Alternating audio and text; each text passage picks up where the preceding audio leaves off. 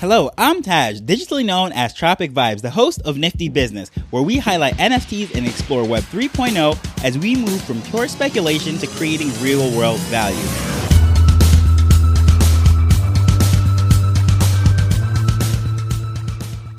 During this now market, one of the things that I've been doing is just doubling down in the things that I see that is working, the things that I'm most interested in, but also protecting the assets that I do have. That means the NFT and the crypto that I already hold moving them off exchanges, putting them in different wallets that I hold the keys for, and also just exploring other options of doing things the way that we've always done it. Because anyone that has been in this crypto space on the Ethereum side of things really feels the same way about MetaMask. MetaMask is just really not the most attractive. It is not the most user friendly. It's just really not a great experience. However, it is the most used wallet. It is the one that's all over the place. We see this everywhere and they're integrated with the most apps by default, we just go to it. But do we really love it? I have never met anyone that can say, yes, I absolutely love MetaMask. So, because of this, I've been exploring some other options. And how I came about this was when I was trying to connect the various wallets to have the Twitter profile pictures, and that's how I went on this whole rabbit hole going down, testing out different wallets and what have you.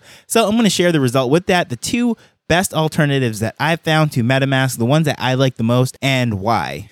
The first wallet that I'm going to go to is the Rainbow wallet, and they just do things so different as far as all of the options that they have in this hot wallet. So, the Rainbow wallet is an app. They have the Android and the iOS version. The one that I was testing out was the iOS version because, again, how I got into all of this was testing out all the different things were compatible with the Twitter profile picture and trying to get that there. I didn't want to import my hardware wallet seed phrase into a MetaMask or anything of that nature to connect it. So I was just dancing around and hopping around, testing out different things, downloading different wallets to see which one could possibly connect the easiest and in doing so, I found that the Rainbow wallet just had some amazing features that just blew me away. First of all, I've been using an app called token.art to display various NFTs from all the chains because when you go to MetaMask and everything, it's not really the best aesthetically pleasing way of displaying your NFTs and showing them in different places. They did that within this wallet, all the features of token.art, not all the blockchains that you have on there, but the display features, and they took it to the next level. Within the Rainbow wallet, you can actually have a watch watch list. So you can have a number of wallets that you're just following. So let's say you have your favorite influencers. Let's say maybe Brian Fanzo, Franklin, Pranksy, and all these other people that you want to follow their wallet, maybe see what they're minting, what they're purchasing, what they're collecting. You can just follow those right in the Rainbow wallet, and you'll see right to the next to the name or the address for that wallet, it says just watching. So this is not an actual wallet that you added in there, and you're just checking out to see what goes on. And it's very, very visually pleasing. They also have a browser version. You can just simply go to the website and you can just put in any single wallet and you can see what's on there. And the way it's organized, there's a tab on the left that just shows all of the things, and it really set up like a Facebook profile or a Twitter profile or something of that nature. Just very easy, aesthetically pleasing, very Web 2 looking, because that's one of the things that we're seeing in Web 3. That yet we have all of this tech, all of this decentralization, but as far as the user experience, the way things are looking, it is just not there as yet. But this wallet definitely has that aesthetically pleasing, great UI and everything. It's very cool. But but going through all the features, it is like a full fledged DeFi market also in there. You can fund the wallet, you can swap, you can do all sorts of different things. You can stake, you can do transactions, all the stuff from within inside the wallet. And it just looks absolutely amazing it is just really cool. And when you're using it on the iOS app, you can buy crypto using your Apple Pay. And it is just absolutely cool that everything is just integrated. It is so aesthetically pleasing. As I said, some very big icons. The text is readable. You can put it out at arm's length and you can still see everything that it is saying. The design is just A plus. Absolutely recommend it. Looking at it, it's the Rainbow Wallet. I'll put the link to this in the uh, show notes as far as at least their main Twitter page because usually I don't like to put a website link in there because with all the foolishness that's going on these days, people are putting up fake links and what have you. So I like to just put up the Twitter and then from the Twitter you can see all of the social proof that you need, all the followers, all the big shots following. Certain things have check marks and what have you, but then you can see the main website and all the things that they have. So I always like to put the Twitter link. So I'll put that in the show notes so that way you can actually see this. Just go check out the Rainbow Wallet, see all the information, the content, and everything that they have, what people are saying about it, and what have you. I highly recommend just downloading it on your smartphone and just just testing it out. Don't even necessarily put any funds in it or connect it with anything. Don't send any NFTs to it, but just see how visually pleasing it is, how easy it is to use, um, and, and, just follow some of your favorite influencers or your favorite content creators. Uh, if you want to follow me, uh, see what's going on, uh, feel free to just plug my wallet in there. So anything that your favorite people are tweeting about and whatever, you can actually see. Do they really own that and so forth? Go look at their profile picture. You'll see their wallet address and just click that. Anyone that has that uh, NFT verified profile. You can easily find their wallet. So it is just fun thing to do. Just go check out your favorite influencers and see what they're doing. But with that said, the next wallet that I'm going to go to is a totally different animal altogether. And just like the other one with the rainbow wallet, it just puts MetaMask to shame as far as what's going on over there, how that looks, and how just really 1990s that looks in comparison to these two wallets in particular. But Argent does things completely different. This is not like anything I've ever seen, and they don't use seed phrases, they don't use recovery phrases or anything of that nature, secret keys to store all of this stuff. You don't have to write anything on paper, and they're calling it a smart wallet because all of this stuff is ran by code. You set it up very Web 2, and it is really geared to the people who are used to using online banking, having their PayPal accounts or whatever their main bank account, whatever it might be, is uh, that is the way it is set up to look like that, have that functionality, and just have certain safeguards. Because when you think about it, it is absolutely mind blowing that we are putting thousands or millions of dollars worth of assets into basically a browser plugin, right? So we're talking about these MetaMask hot wallets and so forth that they are a downloadable plugin for a browser, and that's what we're using to store all this stuff. But the crazy part about it is that you click something, everything could be emptied out, and you can give a blind permission to some random stranger without even knowing it that anytime they feel like it, they can empty your wallet, which is absolutely crazy. And another reason why you should get a cold storage wallet and have that physical button to authorize this stuff. But that is another episode for itself. I compared Ledger and Trezor earlier this week. So if you want to check that out, feel free to look at that. But definitely, as far as what is going on with this particular wallet, it is pretty interesting to say that they have a smart wallet, as they're calling it, but it's all navigated or regulated by uh, the smart contract itself. You can't just do transactions just like how you can freeze a bank account or a card or you can flag something for suspicious activity and not let it go through. You can set up all this stuff in the wallet, which is absolutely cool to me. I have never seen anything like this.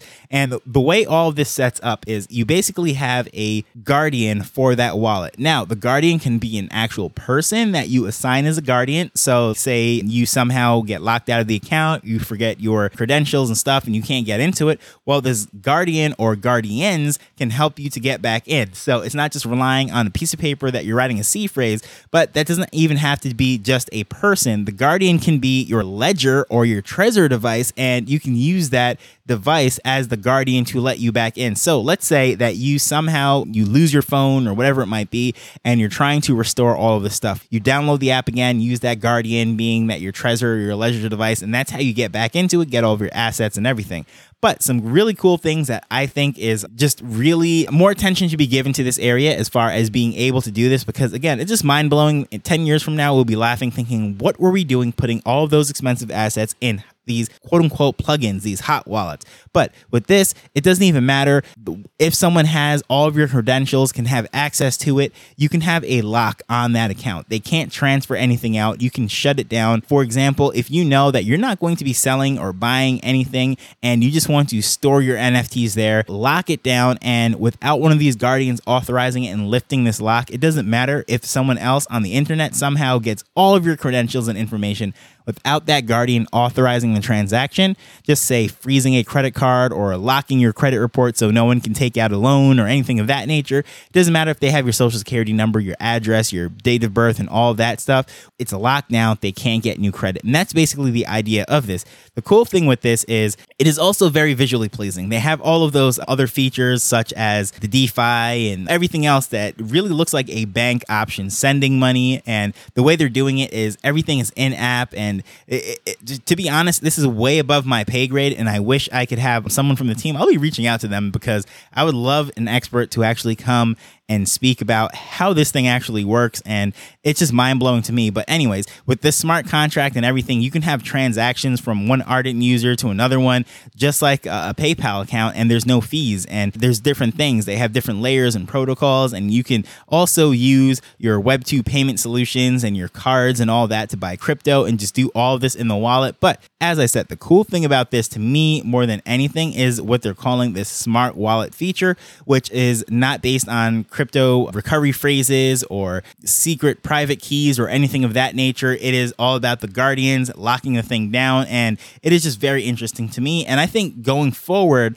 a lot more wallets developers and pr- producers and people that are building things in Web3 are going to be looking at, well, what really worked in Web 2? Why are we trying to reinvent the wheel? We're trying to give the people the access to all their stuff, the ownership, right? The digital ownership that we're so obsessed with and we demand, and rightfully so, in Web3. That is the focus of it. But why are we making things so difficult and hectic and so technical that the average person that might want to own their own digital things just can't even bother to learn this stuff. So adopting all that Web 2 stuff and bringing it in, making it visually pleasing, aesthetic to the eye is just absolutely cool and a great idea. And I love what they're doing here because again, blind signing, just signing off on something that six months from now, uh, someone could just uh, decide to, okay, pull the trigger right now and just empty out your wallet is just absolutely mind blowing to me. But that is the world that we're living in right now as the guinea pigs, if you will. We're testing and breaking and we're learning all the stuff on the fly. And it's great. But at the same time, too, 10 years from now, when everyone else is coming into the space,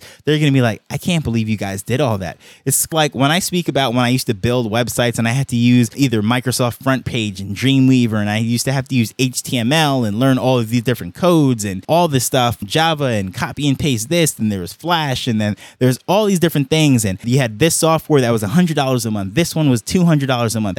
And now you can do all of that stuff on a Wix page for free. And it's it takes 10, 15, 20 minutes. You don't need to learn any code. You just drag and drop, and boom, you're off to the races. You have your website. And that is the world that we live in now. But back in 2000, 2002, when I was in high school and I'm doing all this stuff, it was just absolutely mind blowing. And it seemed like I needed a rocket science degree in order to just put up a simple homepage. But check out those two wallets, all the links, the information for their official Twitter page. And then, of course, from there, you can go to wherever you want to go. Let me know what you think about that. I would absolutely love some feedback or thoughts of, yeah, this is some great stuff. And I would love to hear more things about the tech of things. I would love to feature various projects and hardware wallets and manufacturers to really talk about the things on the inside and why this stuff even matters and what sort of business models around it. Because I always wondered, how are these wallets actually making money? And with some options such as this, we can see they have the DeFi elements in there, but really some of them, it's huh, how are they sustainable? How are they making money? And going back to the olden days of Web 1 and Web 2 is when you think about a browser, like how does a browser make money? Whether it be Internet Explorer in peace, there was Netscape Navigator and Firefox is just hanging on for its dear life right now, and all those other ones throughout the years. It's like, how did they stay relevant? How did they make money? Yeah, that is something I always wondered about for the longest time. So with these wallets and everything, it's like the new browser, right? So we have some two amazing browsers right here. Just check them out. And I would love to hear from you. Feel free to reach out to me at Tropic Vibes on Twitter. Let me know what you think of each of these. And as usual, I am grateful that you're taking time to listen to this as we're learning and building Web3 together. So until next time, later. The Nifty Business Arrow is not investment advice. It provides insights and information within the space. As with anything, please do your own research before making a decision whether you're making an investment or a purchase.